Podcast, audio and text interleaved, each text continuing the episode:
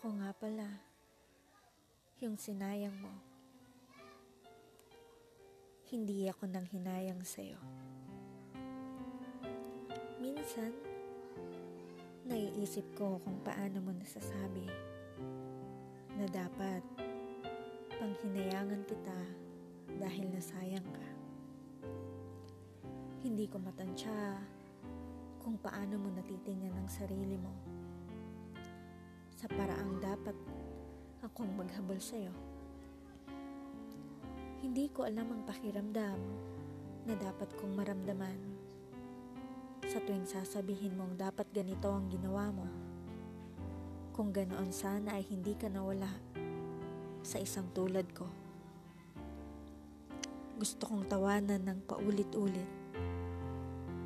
Pero hindi ko magawa dahil nakalimutan ko na yon. Nakalimutan ko na kung paano ang maging masaya at ang pakiramdam ng malaya. Nakalimot ako na hindi lang ikaw ang dapat na mundo.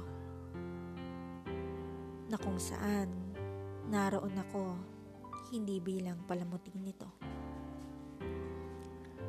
Gusto kong sabihin sa'yo na hindi kita sinayang na hindi ako manghihinayang sa isang tulad mo. Dahil lang totoo? Oo. Siguro nga may mga pagkakataong napapaisip ako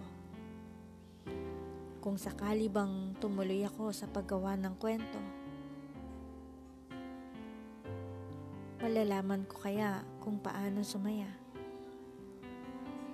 Mararamdaman ko pa kaya ulit kung paano sumigla. Magagawa ko pa kaya ang mga bagay na gusto ko?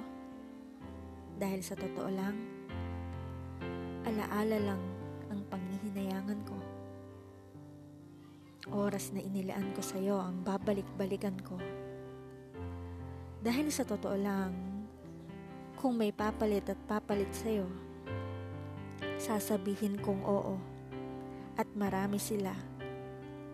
Pero alam kong sa kwento, hindi naman basta-basta nakakapamili ng mamahalin mo. Pero hindi ibig sabihin nun na pangihinayangan kita.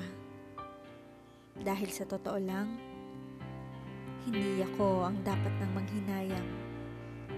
Ngayon, natututunan ko na ang magmahal ulit.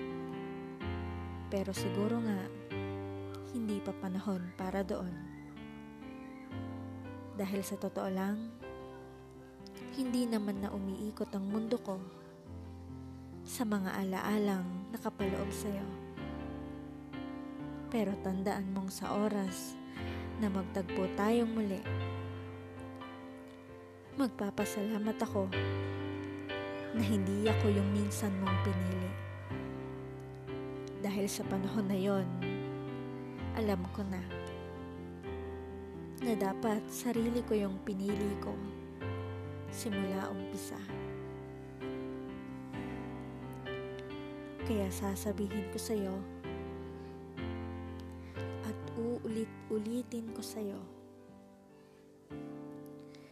hindi ikaw ang panghihinayangan ko kundi ang oras na sinayang ko sa maling tao na katulad mo.